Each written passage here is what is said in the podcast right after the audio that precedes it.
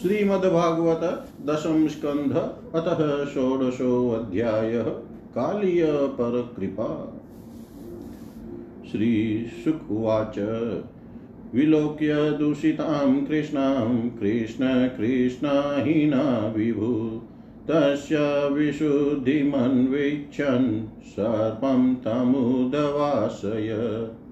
राजोवाच कथमन्तर्जले अगाधैन्यगृह्णाद भगवन्नहिं स वै बहुयुगावासं यथाशिदविप्रकथ्यतां भ्रमण भगवतस्तस्य भूम्न स्वच्छन्दवर्तिन गोपालोदारचित् गोपालोदारचरितं कस्त्रीप्येतामृतं जुषन् श्रीशुकुवाच। कालिन्द्यां कालीयस्याशिद्रद कश्चिद्विषाग्निना स्रप्यमाणपया यस्मिन् पतन्त्युपरिगा खगा विपृष्मता विशोदोर्मिं मारुतेनाभिमसिता म्रियते तिरगायस्य प्राणिनस्थिरजङ्गमा। तं चण्डवेगविषवीर्यं वीक्षय तेन दुष्टां नदीं च खलसंयं मनावतार। कृष्णकदम्बम् अधिरूय ततोऽतितुङ्गम् आस्फोटय गाढरशनोऽन्यपतद्विशोदे सर्पर्लदः पुरुषसारनिपातवेगा। सङ्ख्योभितोरगविशोचवशिताम्बुराशि पर्यप्लुतो विषकषाय विभीषणोर्मिर्धावन् धनुशतमनन्तबलस्य किं तत्? तस्यार्धे विहरतो भुजदण्डघूर्ण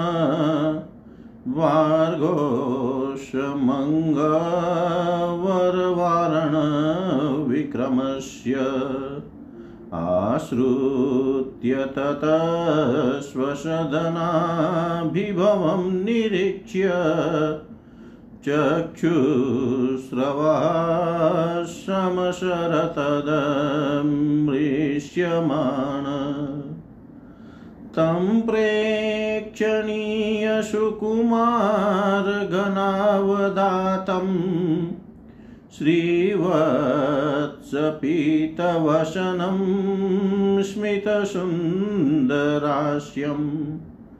क्रीडन्तं प्रतिभयं कमलोदराङ्घ्रिं छन्दस्यमर्मशुरुषा भुजया चछाद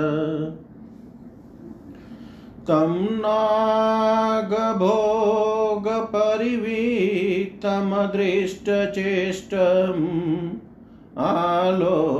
आलोक्य तत्प्रियसखा पशुपाभृशाता कृष्णे अर्पितात्मसुहृदर्थकलत्रकामा। दुःखानुशोकभयमूढधियो निपेतु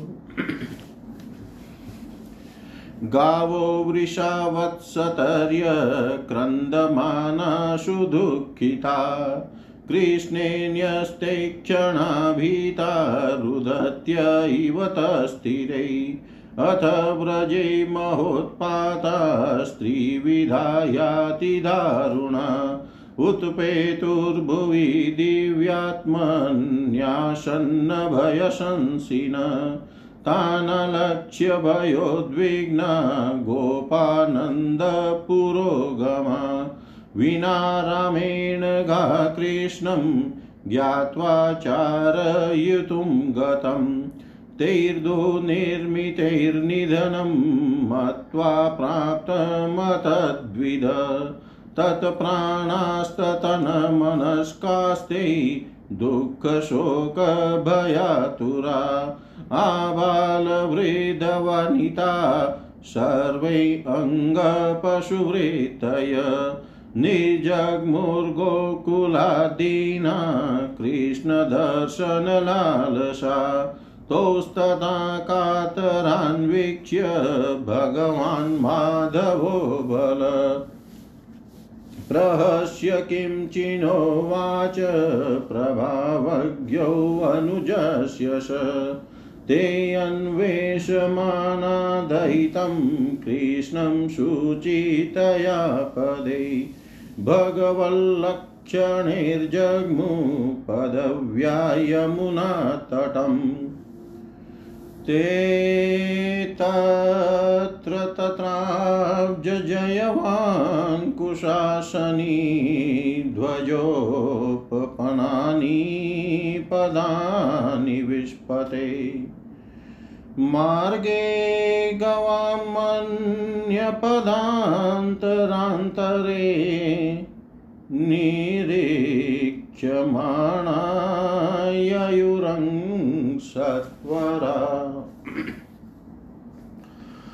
अन्तर्हृदय भुजगभो परितमारात् कृष्णं निरीहमुपलभ्य जलाशयान्ते।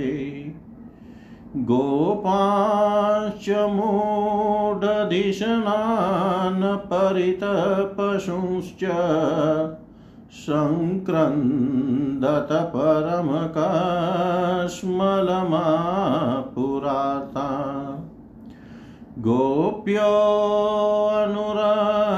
गोप्योऽनुरक्तमनसो भगवत्यनन्ते। तत्सौहृदस्मितविलोकगिरस्मरन्त्य ग्रस्ते अहिना प्रियतमे वृषदुःखतप्ता शून्यं प्रियव्यतिहृतं ददृशुस्त्रिलोकम् ताः कृष्णमातरमपत्यमनुप्रविष्टाम् तुल्यव्यताशमनुगृह्य शुचस्रवन्त्यः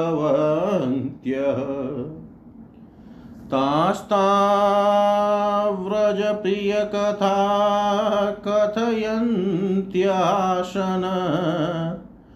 कृष्णान्ननेयर्पितदृशो मृतकप्रतीका।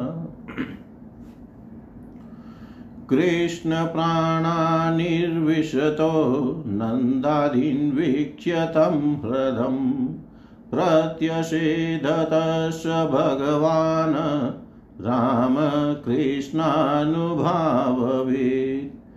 इतं स्वगोकुलमनन्यगतिं निरीक्ष्य सस्त्रीकुमारमतिदुःखितमात्महेतो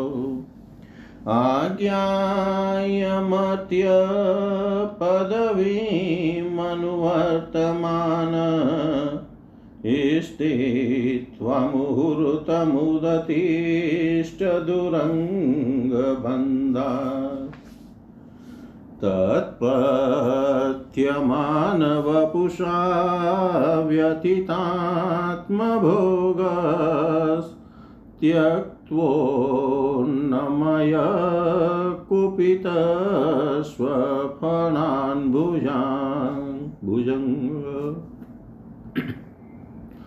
तस्थौ श्वसञ्च वशनरन्ध्रविशाम्बरीश स्तब्धे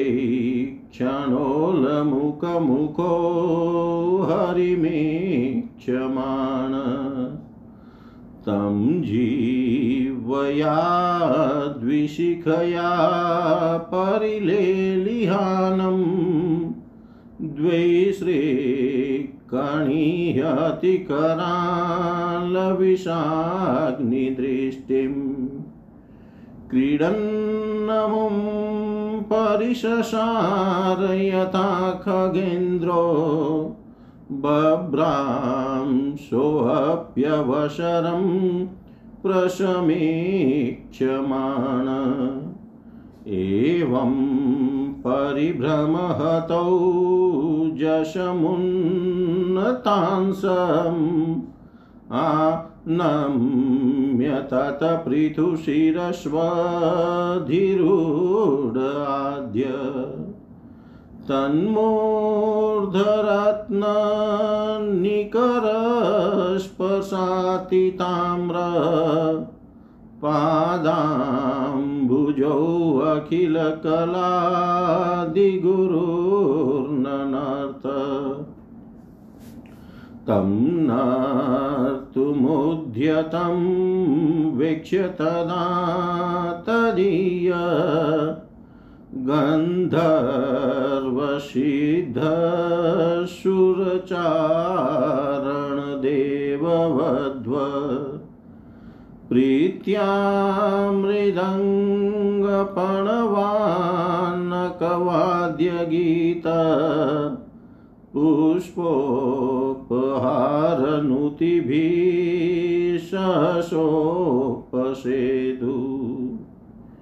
यदयच्छिरो यदयक्षिरो नमतेऽसते कसिष्ण तत्तममर्धखरदण्डधरो ममर्धखरदण्डधरोङ्घ्रिपाते क्षीणायुषो भ्रमतलभणमास्यतो शृङ्ग नस्तो वमन परम कस्मलमापनाग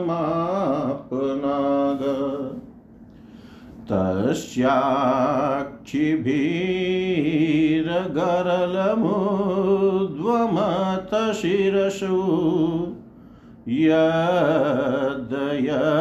यदयतसमुनमति निःश्वसतो रुशौचै नृत्यन् पदानुनमयनदमयां बभूव पुष्पैः प्रपूजित इवेह पुमान् पुराण। तच्चित्रताण्डव विरुग्णफणातपत्रो रक्तं मुखैरुरुवमननृपभग्नगात्र स्मृत्वा चराचरगुरुं पुरुषं पुराणं नारायणं तमरणं मनसा जगाम। कृष्णस्य गर्भजगतो अतिभरावसन्नम् पाष्णीप्रहारपरिरुग्णपणात्पत्रम् दृष्टवाहिमाद्यमुपसे दुरु दुरमुष्य पत्न्य आताश्लथद्वसन भूषणकेशबन्धा तास्तं सुविघ्नमनसोऽत्पुरुष्कृतार्भा कायं निधाय भुवि भूतपतिं प्रणेमु। साध्व्यकृताञ्जलिपुटा समलस्य भर्तुः चेप्सवः शरणदं शरणं प्रपन्ना। नागपत्न्य ऊचु न्यायो हि दण्डकृतकिल्बिषेऽस्मिंस्तस्त्ववावतार खलनिग्रहाय रिपोषुतानामपि तुल्यदृष्टेर्धत्सेदमं फलमेवानुशंसन। अनुग्रहोऽयं भवत कृतो हिनो दण्डोषतामते खलु कल्मषापः यददन्दशुकत्वममुष्य देहिन क्रोधोऽपि ते अनुग्रह एव सम्मत तपसुतप्तं किं मनेन पूर्वं? निरस्तमानेन च मानदेन। धर्मोऽथवा सर्वजनानुकम्पया यतो भवास्तुष्यति सर्वजीव। कस्यानुभावोऽस्य न देव विद्महे। त्वाङ्घ्रिरेणुष्पसाधिकार यद्वाञ्छया श्रीरललनाचरत्तपो विहाय कामान् शुचिरं धृतव्रता न नाकपृष्ठं न च सार्वभौमं न पारमेष्ठयं न रसाधिपत्यम् न योगसिद्धिर्पुनर्भवं वा वाञ्छन्ति यत पादरज प्रपन्ना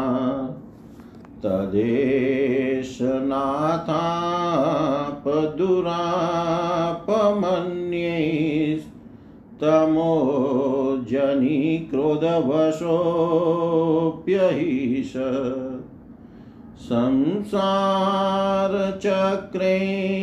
भ्रमत शरीरिणो यदीक्षत स्यादविभव समक्ष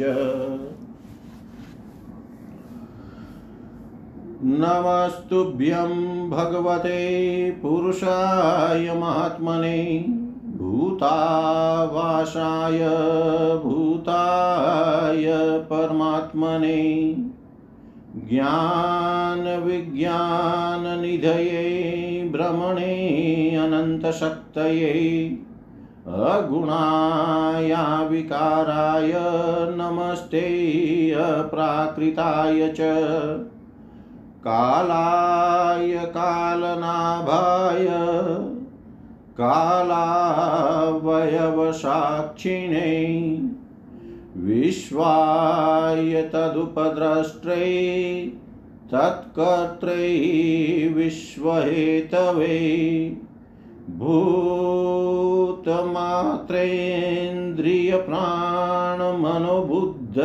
भूतमात्रेन्द्रियप्राणमनोबुद्धयस्यात्मने त्रिगुणेनाभिमानेन गूढस्वात्मानुभूतये नमोऽनन्ताय सूक्ष्माय कुटस्थाय विपश्चिते नानावादानुरोधाय वाच्यवाचकशक्तये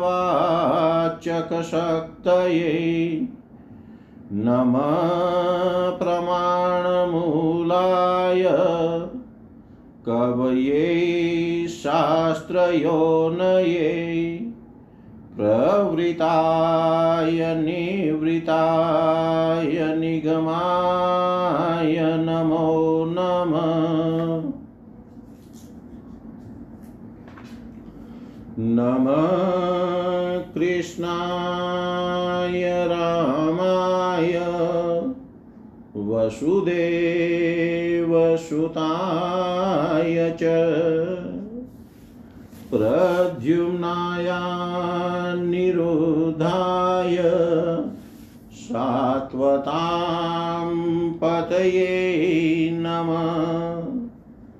नमो गुणप्रदीपाय गुणात्मच्छादनाय च गुणवृत्त्युपलक्ष्याय गुणद्रष्ट्रैश्वसंविधे अव्याकृतविहाराय सर्वव्याकृतसिद्धये।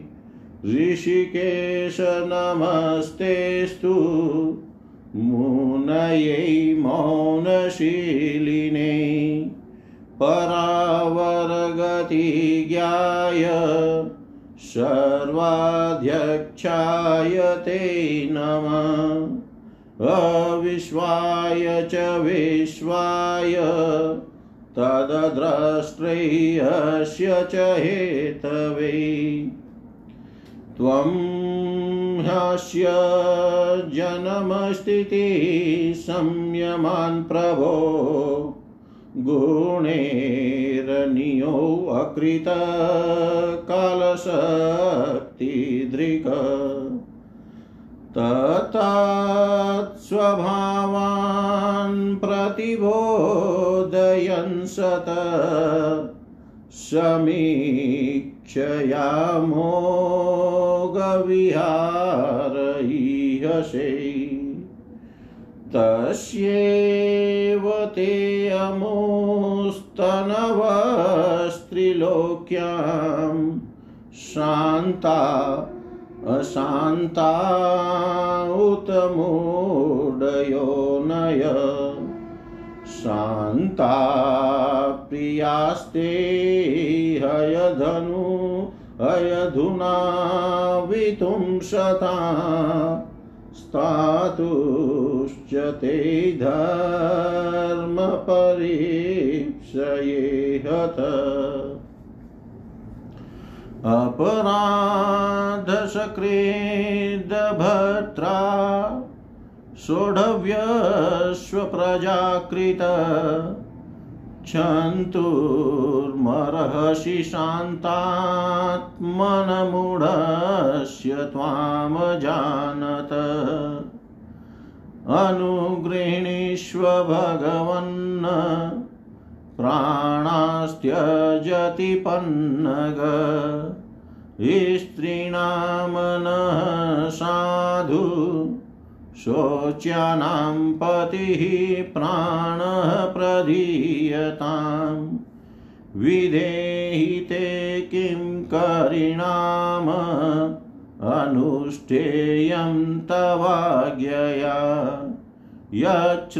यच्छ्रिद्धयानुतिष्ठन् वै मुच्यते सर्वतो भया यच्छ्रद्धयानुतिष्ठन् वै मुच्यते सर्वतो भयात् श्रीशुकुवाच इत्थं स नागपत्नीभिर्भगवान् समभिष्टुत। मूर्छितं भग्नशिरसं विषसर्जाङ्घ्रिकुट्टनै प्रतिलब्धेन्द्रियप्राणकालीयशनकैर्हरिं कृच्छ्रातसमुच्चवसनदीन कृष्णं प्राह कृताञ्जलि। कालीय उवाच। वयं खलासहोत्पत्त्या तामसा दीर्घमन्यव स्वभावो दुस्त्यजो नाथ लोकानां यत्सद्ग्रह त्वया सृष्टमिदं विश्वं धातर्गुणविसर्जनम्।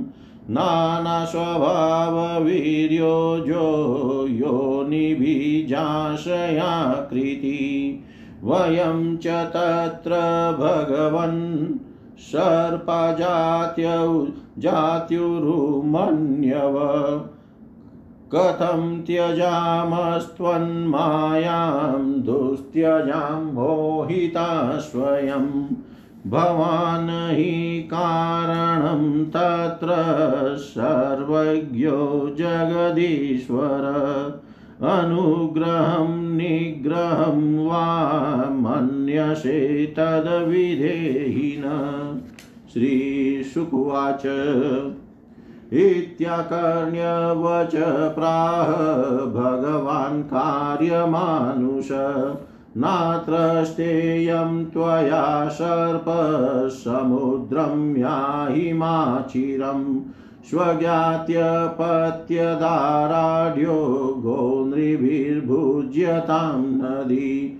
य एतत् संस्मरेन्मत्यस्तुभ्यं मदनुशासनम् कीर्तयनुभयो सन्ध्योर्न युष्मद्भयमाप्नुयात्। योऽस्मिन् स्नात्वा मदा क्रीडे देवादिंस्तर्पये जले।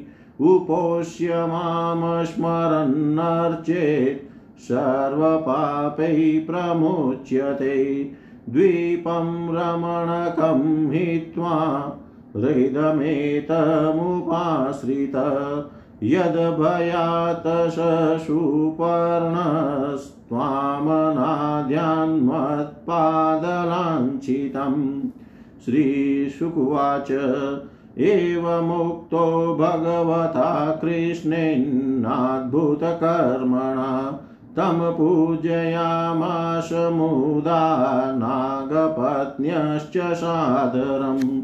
दिव्याम्बरशृङ्गमणिभिः परार्घैरपि भूषणै दिव्यगन्धानुलेपैश्च महत्योत्पलमालया पूजयित्वा जगन्नाथं प्रसाद्य गरुडध्वजम् ततः प्रीतोऽभ्यनुज्ञात परिक्रम्याभिवन्द्यतम् सकलत्र सकलत्र सुहृत्पुत्रो द्वीपं दैर्जगामः तदेव सामृतजला निर्विशाभवत् अनुग्रहाद् भगवत क्रीडामानुषरूपिण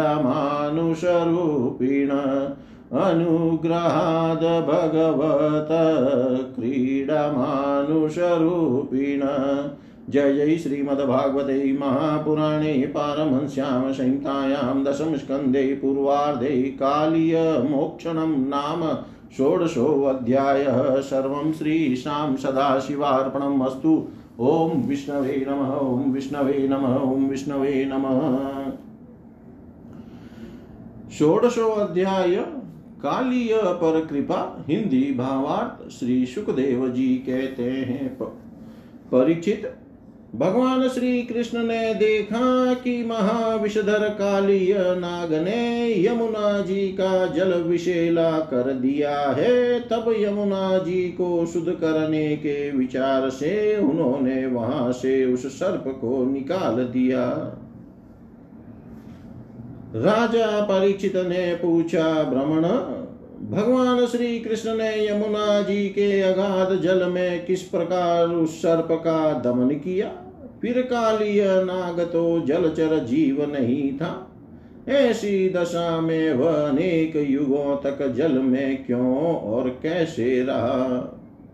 सो बतलाइए ब्रह्म स्वरूप महात्मना, भगवान अनंत हैं। वे अपनी लीला प्रकट करके स्वचंद विहार करते हैं। गोपाल रूप से उन्होंने जो उदार लीला की है, वह तो अमृत स्वरूप है। भला उसके सेवन से कौन तृप्त हो सकता है? श्री सुखदेव जी ने कहा, परीक्षित, यमुना जी में कालिय नाग का एक कुंड था। उसका जल विष भरी विष की गर्मी से खौलता रहता था। यहाँ तक कि उसके ऊपर उड़ने वाले पक्षी भी झुलस कर उसमें गिर जाया करते थे। उसके विशेले जल की उताल तरंगों का स्पर्श करके तथा उसकी छोटी छोटी बूंदे लेकर जब वायु बाहर आती और तट के घास, पात, वृक्ष, पशु, पक्षी आदि का स्पर्श करती, तब वे उसी समय मर जाते थे। परीक्षित भगवान का अवतार तो दुष्टों का दमन करने के लिए होता ही है। जब उन्होंने देखा कि उस सांप के विष का वेग बड़ा प्रचंड भयंकर है और वह भयानक विष ही उसका महान बल है, तथा उसके कारण मेरे विहार का स्थान यमुना जी भी दूषित हो गई है।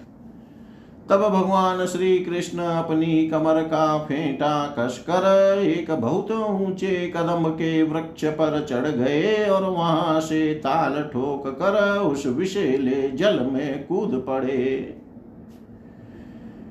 यमुना जी का जल सांप के विष के कारण पहले से ही खौल रहा था। उसकी तरंगे लाल, पीली और अत्यंत भयंकर उठ रही थी। पुरुषोत्तम भगवान श्री कृष्ण के कूद पड़ने से उसका जल और भी उछलने लगा।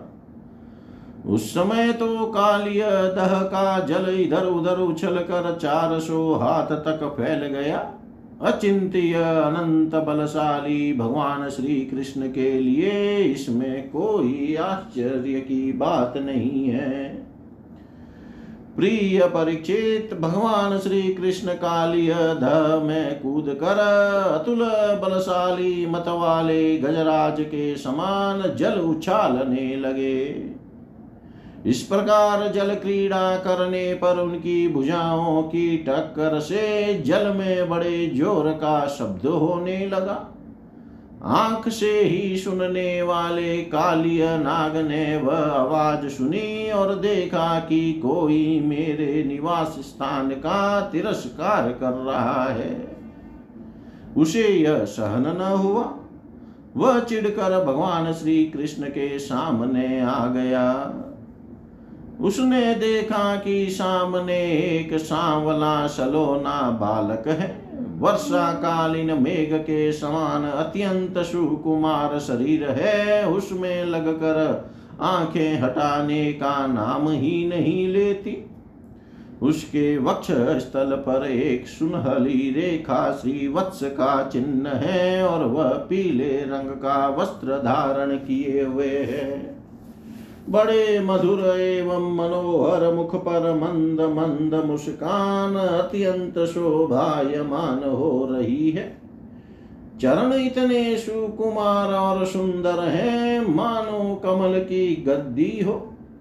इतना आकर्षक रूप होने पर भी जब कालिय नाग ने देखा कि बालक तनिक भी न डर कर इस विशेले जल में मौज से खेल रहा है तब उसका क्रोध और भी बढ़ गया। उसने श्री कृष्ण को मर्म स्थानों में डसकर अपने शरीर के बंधन से उन्हें जकड़ लिया। भगवान श्री कृष्ण नागपाश में बंद कर निश्चेष्ट हो गए। यह देख कर उनके प्यारे सखा ग्वाल बाल बहुत ही पीड़ित हुए और उसी समय दुख पश्चाताप और भय से मूर्छित होकर पृथ्वी पर गिर पड़े।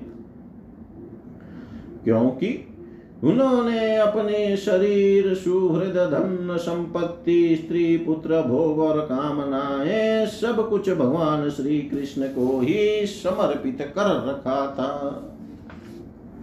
गाय, बैल, बछिया और बछड़े बड़े दुख से डका, डकराने लगे। श्री कृष्ण की और ही उनकी टकटकी बंद रही थी। वे डर कर इस प्रकार खड़े हो गए। मानो रो रहे हों। उस समय उनका शरीर हिलता डोलता तक न था। इधर व्रज में पृथ्वी, आकाश और शरीर में बड़े भयंकर भयंकर तीनों प्रकार के उत्पात उठ खड़े हुए, जो इस बात की सूचना दे रहे थे कि बहुत ही शीघ्र कोई अशुभ घटना घटने वाली है। नंद बाबा आदि गोपों ने पहले तो उन अशकुनों को देखा और पीछे से यह जाना कि आज श्री कृष्ण बिना बलराम के ही गाय चराने चले गए। वे भय से व्याकुल हो गए। वे भगवान का प्रभाव नहीं जानते थे।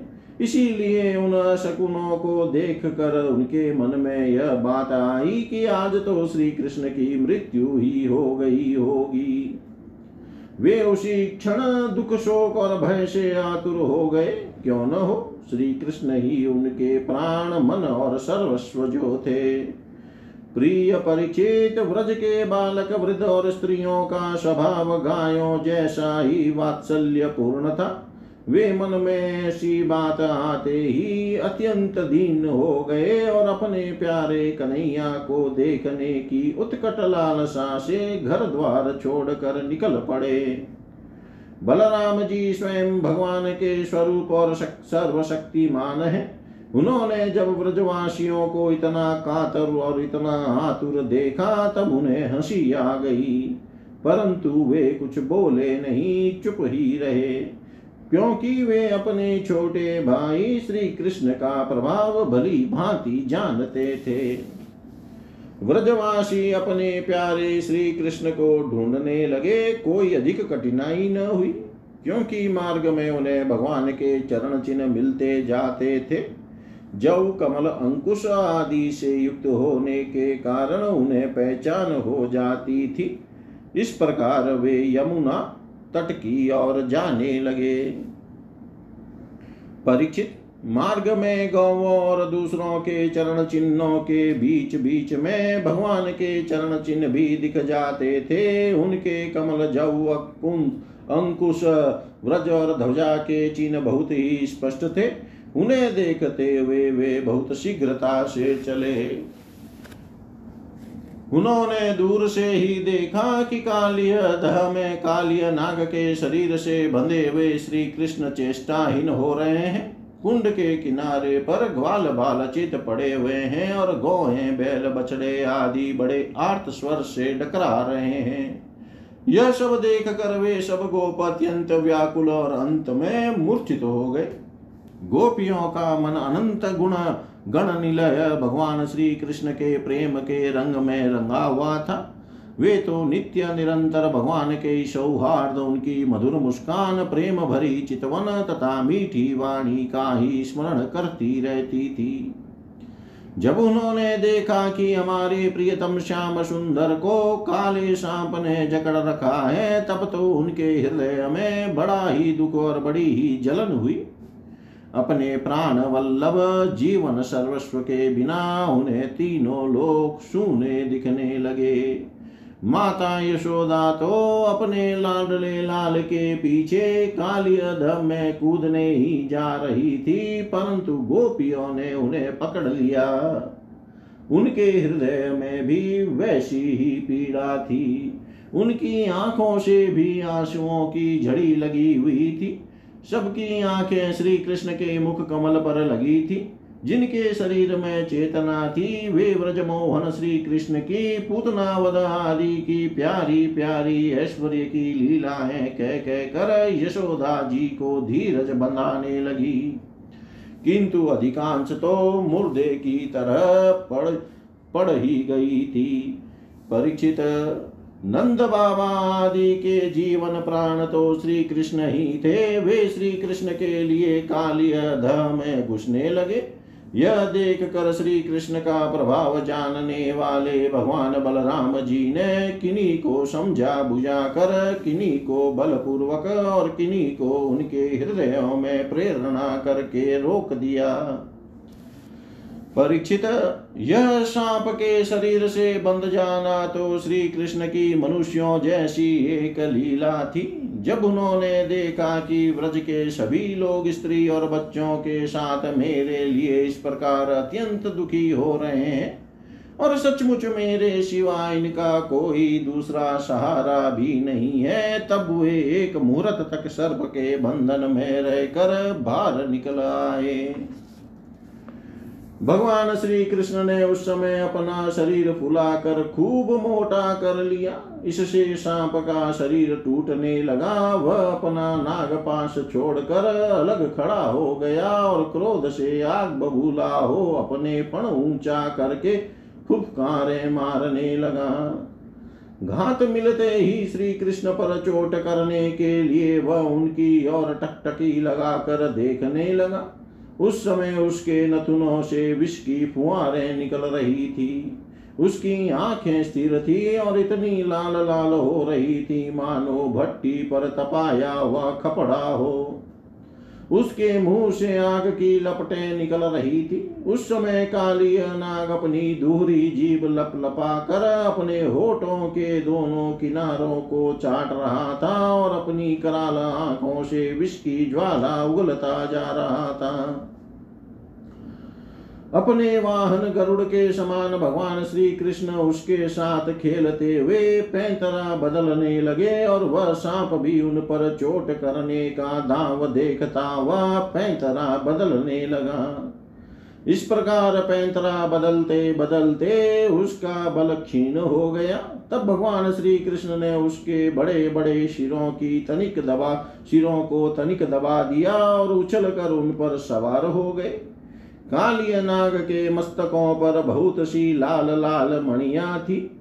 उनके स्पर्श से भगवान के सुकुमार तलुओं की लालिमा और भी बढ़ गई। नृत्य गान आदि समस्त कलाओं के आदि प्रवर्तक भगवान श्री कृष्ण उसके शीरों पर कलापूर्ण नृत्य करने लगे। भगवान के प्यारे भक्त, गंधर्व, सिद्ध, देवता, चारण और देव देवांगनाओं ने जब देखा कि भगवान नृत्य करना चाहते हैं, तब वे बड़े प्रेम से मृदंग ढोल नगारे आदि बाजे बजाते हुए, सुंदर सुंदर गीत गाते हुए, पुष्पों की वर्षा करते हुए और अपने को निच्छावर करते हुए भेंट ले लेकर उसी समय भगवान के पास आ पहुँचे। परीक्षित कालिय नाग के एक सौ से एक एक सौ एक सिर थे। वह अपने जिस सिर को नहीं झुकाता था, उसी को प्रचंड दंडधारी भगवान अपने पैरों की चोट से कुचल डालते। इससे कालिय नाग की जीवन शक्ति क्षीण हो चली। वह मुँह और नथुनों से खून उगलने लगा। अंत में चक्कर काटते काटते वह बेहोश हो गया।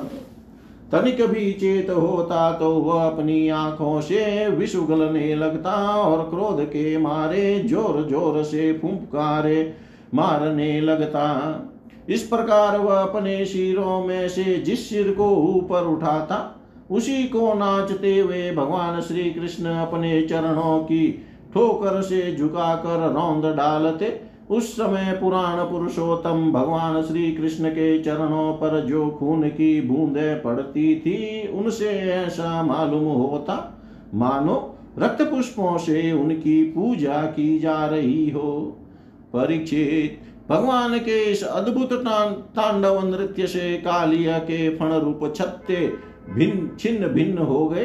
उसका एक एक अंग चूर चूर हो गया और मुँह से खून की उल्टी होने लगी। अब उसे सारे जगत के आदि शिक्षक, पुराण पुरुष, भगवान नारायण की स्मृति हुई। वह मन ही मन भगवान की शरण में गया। भगवान श्री कृष्ण के उदर में संपूर्ण विश्व है, इसलिए उनके भारी बोझ से कालिय नाग के शरीर की एक एक गांठ ढीली पड़ गई। उनकी एडियों की चोट से उसके छत्र के समान पन छिन्न भिन्न हो गए। अपने पति की यह दशा देख कर उसकी पत्नियाँ भगवान की शरण में आई। वे अत्यंत आतुर हो गई। वे अत्यंत आतुर हो रही थी। भय के मारे उनके वस्त्राभूषण अस्त व्यस्त हो रहे थे और केश की चोटियाँ भी बिखर रही थी। उस समय उन साध्वी नाग पत्नियों के चित में बड़ी घबराहट थी। अपने बालकों को आगे करके वे पृथ्वी पर लौट गई और हाथ जोड़कर उन्होंने समस्त प्राणियों के एकमात्र स्वामी भगवान श्री कृष्ण को प्रणाम किया। भगवान श्री कृष्ण को शरणागत वत्सल जानकर अपने अपराधी पति को छुड़ाने की इच्छा से उन्होंने उनकी शरण ग्रहण की। नाग पत्नियों ने कहा, प्रभु, आपका यह अवतार ही दुष्टों को दंड देने के लिए हुआ है। इसलिए इस अपराधी को दंड देना सर्वथा उचित है। आपकी दृष्टि में शत्रु और पुत्र का कोई भेदभाव नहीं है। इसलिए आप जो किसी को दंड देते हैं, वह उसके पापों का प्रायश्चित कराने और उसका परम कल्याण करने के लिए ही आपने हम लोगों पर यह बहुत बड़ा, यह बड़ा ही अनुग्रह किया, यह तो आपका कृपा प्रसाद ही है। क्योंकि आप जो दुष्टों को दंड देते हैं, उससे उनके सारे पाप नष्ट हो जाते हैं। इस सर्प के अपराधी होने में तो कोई संदेह ही नहीं है। यदि यह अपराधी न होता तो इसे सर्प की योनि क्यों मिलती? इसलिए हम सच्चे हृदय से आपके इस क्रोध को भी आपका अनुग्रह समझती हैं। अवश्य ही पूर्व जन्म में इसने स्वयं मान रहित होकर और दूसरों का सम्मान करते हुए कोई बहुत बड़ी तपस्या की है। अथवा सब जीवों पर दया करते हुए इसने कोई बहुत बड़ा धर्म किया है, तभी तो आप इसके ऊपर संतुष्ट हुए क्योंकि सर्व जीव स्वरूप आपकी प्रसन्नता का यही उपाय है। भगवान, हम नहीं समझ पाती कि यह इसकी किस साधना का फल है। जो यह आपके चरण कमलों की धूल का स्पर्श पाने का अधिकारी हुआ है आपके चरणों की रज इतनी दुर्लभ है कि उसके लिए आपकी अर्धांगिनी लक्ष्मी जी को भी बहुत दिनों तक समस्त भोगों का त्याग करके नियमों का पालन करते वे तपस्या करनी पड़ी थी। प्रभो, जो आपके चरणों की धूल की शरण ले लेते हैं, वे भक्त जन स्वर्ग का राज्य या पृथ्वी की बादशाही नहीं चाहते। न वे रसातल का ही राज्य चाहते और न तो ब्रह्मा का पद ही लेना चाहते हैं। उन्हें अनिमादि योग सिद्धियों की भी चाह नहीं होती। यहाँ तक कि वे जन्म मृत्यु से छुड़ाने वाले केवल्य मोक्ष की भी इच्छा नहीं करते। स्वामी, यह नागराज तमोगुणी योनि में उत्पन्न हुआ है और अत्यंत क्रोधी है। फिर भी इसे आपकी वह परम पवित्र चरण रज प्राप्त हुई, जो दूसरों के लिए सर्वथा दुर्लभ है, तथा जिसको प्राप्त करने की इच्छा मात्र से ही संसार चक्र में पड़े हुए जीव को संसार के वैभव संपत्ति की तो बात ही क्या, मोक्ष की भी प्राप्ति हो जाती है। प्रभो, हम आपको प्रणाम करती हैं। आप अनंत एवं अचिंत्य ऐश्वर्य के नित्य निधि हैं। आप सबके अंतकरणों में विराजमान होने पर भी अनंत हैं। आप समस्त प्राणियों और पदार्थों के आश्रय तथा सब पदार्थों के रूप में भी विद्यमान हैं। आप प्रकृति से परे स्वयं परमात्मा हैं। आप सब प्रकार के ज्ञान और अनुभवों के खजाने हैं। आपकी महिमा और शक्ति अनंत है। आपका स्वरूप अप्राकृत दिव्य चिन्हमय है। प्राकृतिक गुणों एवं विकारों का आप कभी स्पर्श ही नहीं करते। आप ही ब्रह्म है। हम आपको नमस्कार कर रही हैं। आप प्रकृति में क्षोभ उत्पन्न करने वाले काल हैं। काल शक्ति के आश्रय हैं और काल के क्षण कल्प आदि समस्त अवयवों के साक्षी हैं। आप विश्व रूप होते हुए भी उससे अलग रहकर उसके दृष्टा हैं। आप उसके बनाने वाले निमित्त कारण तो है ही। उसके रूप में बनने वाले उपादान कारण भी है। प्रभो, पंचभूत उनकी तन मात्राएँ, इंद्रिया, प्राण, मन, बुद्धि और इन सब का खजाना चित, ये सब आप ही हैं। तीनों गुण और उनके कार्यों में होने वाले अभिमान के द्वारा आपने अपने साक्षात्कार को छिपा रखा है। आप देश काल और वस्तुओं की सीमा से बाहर अनंत हैं। सूक्ष्म से सूक्ष्म से भी सूक्ष्म और कार्य कारणों के समस्त विकारों में भी एक रस विकार रहित और सर्वज्ञ है। ईश्वर है कि नहीं है, सर्वज्ञ है कि अल्पज्ञ इत्यादि अनेक मतभेदों के अनुसार आप उन मतवादियों को उन्हीं उन्हीं रूपों में दर्शन देते हैं। समस्त शब्दों के अर्थ के रूप में तो आप हैं ही, शब्दों के रूप में भी हैं। तथा उन दोनों का संबंध जोड़ने वाली शक्ति भी आप ही हैं। हम आपको नमस्कार करती हैं। प्रत्यक्ष अनुमान आदि जितने भी प्रमाण हैं, उनको प्रमाणित करने वाले मूल आप ही हैं। समस्त शास्त्र आप से ही निकले हैं और आपका ज्ञान स्वतः सिद्ध है। आप ही मन को लगाने की विधि के रूप में और उसको सब कहीं से हटा लेने की आज्ञा के रूप में प्रवृत्ति मार्ग और निवृत्ति मार्ग है। इन दोनों के मूल वेद भी आप स्वयं स्वयं आप ही हैं। हम आपको बार बार नमस्कार करती हैं। आप शुद्ध सत्व में वसुदेव के पुत्र वासुदेव संकर्षण एवं प्रद्युम्न और अनिरुद्ध भी हैं। इस प्रकार चतुर्व्यूह के रूप में आप भक्तों तथा यादवों के स्वामी हैं। श्री कृष्ण हम आपको नमस्कार करती हैं। आप अंतकरण और उसकी वृत्तियों के प्रकाशक हैं और उन्हीं के द्वारा अपने आप को ढक रखते हैं। उन अंतकरण और वृत्तियों के द्वारा ही आपके स्वरूप का कुछ कुछ संकेत भी मिलता है। आप उन गुणों और उनकी वृत्तियों के साक्षी तथा स्वयं प्रकाश है। हम आपको नमस्कार करती हैं। आप मूल प्रकृति में नित्य विहार करते रहते हैं। समस्त स्थूल और सूक्ष्म जगत की सिद्धि आपसे ही होती है। ऋषिकेश आप मननशील आत्मा राम है। मौन ही आपका स्वभाव है। आपको हमारा नमस्कार है। आप स्थूल सूक्ष्म समस्त गतियों के जानने वाले तथा सबके साक्षी हैं। आप नाम रूपात्मक विश्व प्रपंच के निषेध की अवधि तथा उसके अधिष्ठान होने के कारण विश्व रूप भी है। आप विश्व के अध्यास तथा अपवाद के साक्षी हैं, एवं अज्ञान के द्वारा उसकी सत्यत्व भ्रांति एवं स्वरूप ज्ञान के द्वारा उसकी आत्यंतिक निवृत्ति के भी कारण है। आपको हमारा नमस्कार है। प्रभो, यद्यपि कर्तापन न होने के कारण आप कोई भी कर्म नहीं करते, निष्क्रिय है। तथापि अनादि काल शक्ति को स्वीकार करके, प्रकृति के गुणों के द्वारा आप इस विश्व की उत्पत्ति, स्थिति और प्रलय की लीला करते हैं। क्योंकि आपकी लीलाएँ अमोघ हैं, आप सत्य संकल्प हैं, इसलिए जीवों के संस्कार रूप से छिपे हुए स्वभावों को अपनी दृष्टि से जागृत कर देते हैं।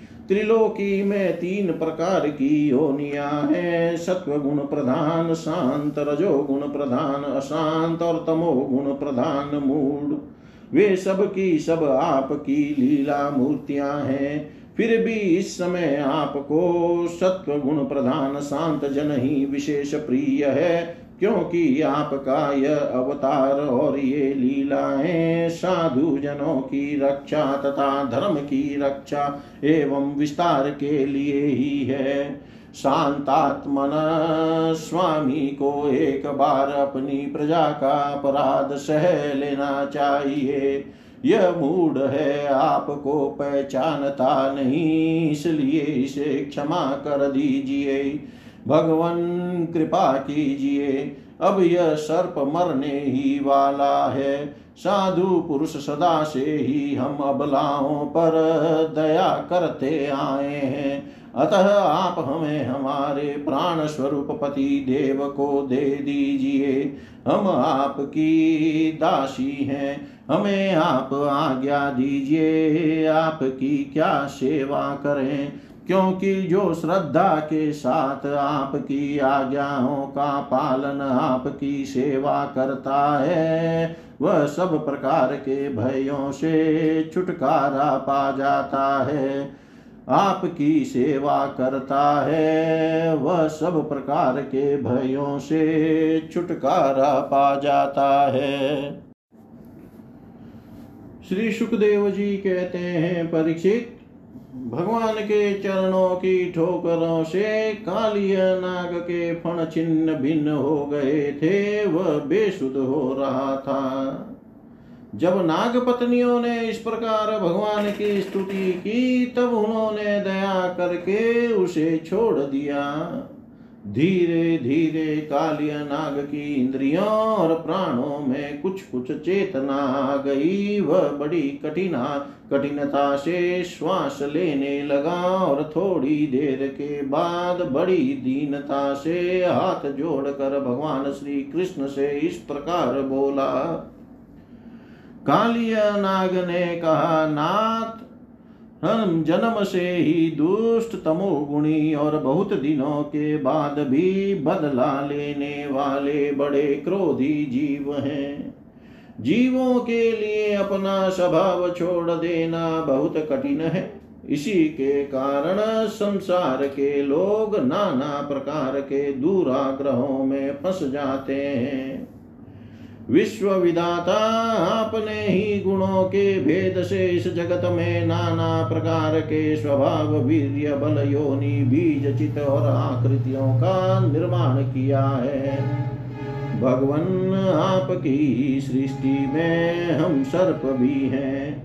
हम जन्म से ही बड़े क्रोधी होते हैं। हम इस माया के चक्कर में स्वयं मोहित हो रहे हैं। फिर अपने प्रयत्न से इस दुस्त्यज्य माया का त्याग कैसे करें? आप सर्वज्ञ और संपूर्ण जगत के स्वामी हैं। आप ही हमारे स्वभाव और इस माया के कारण है। अब आप अपनी इच्छा से जैसा ठीक समझे। कृपा कीजिए या दंड दीजिए। श्री सुखदेव जी कहते हैं, कालिय नाग की बात सुनकर लीला मनुष्य भगवान श्री कृष्ण ने कहा, सर्प, अब तुझे यहाँ नहीं रहना चाहिए। तू अपने जाति, भाई, पुत्र और स्त्रियों के साथ शीघ्र ही यहाँ से समुद्र में चला जा। अब गौए और मनुष्य यमुना जल का उपभोग करें। जो मनुष्य दोनों समय तुझको दी हुई मेरी इस आज्ञा का स्मरण तथा कीर्तन करे, उसे सांपों से कभी भय न हो।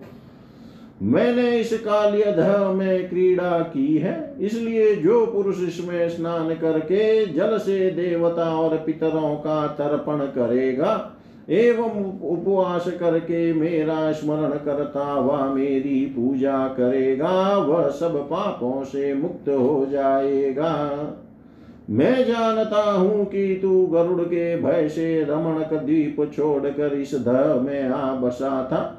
अब तेरा शरीर मेरे चरण चिन्हों से अंकित हो गया है, इसलिए जा।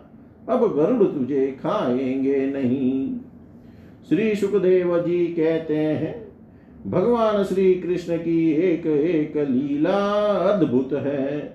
उनकी ऐसी आज्ञा पाकर कालिय नाग और उसकी पत्नियों ने आनंद से भरकर बड़े आदर से उनकी पूजा की। उन्होंने दिव्य वस्त्र, पुष्पमाला, मणि, बहुमूल्य आभूषण, दिव्य गंध, चंदन और अति उत्तम कमलों की माला से जगत के स्वामी गरुड़ ध्वज भगवान श्री कृष्ण का पूजन करके उन्हें प्रसन्न किया। इसके बाद बड़े प्रेम और आनंद से उनकी परिक्रमा की, वंदना की और उनकी, उनसे अनुमति ली। तब अपनी पत्नियों, पुत्रों और बंधु बांधवों के साथ रमणक द्वीप की, जो समुद्र में सर्पों के रहने का एक स्थान है, यात्रा की। लीला मनुष्य भगवान श्री कृष्ण की कृपा से यमुना यमुना जी का जल केवल विष ही नहीं नहीं, बल्कि उस समय अमृत के समान मधुर हो गया। जय जय श्रीमद्भागवते महापुराणे पारमहंस्यां संहितायां दशमस्कन्धे पूर्वार्धे कालीयमोक्षणं नाम षोडशोऽध्यायः। सर्वं श्रीशां सदाशिवार्पणम् अस्तु। ॐ विष्णवे नम, ॐ विष्णवे नम विष्णवे नमः।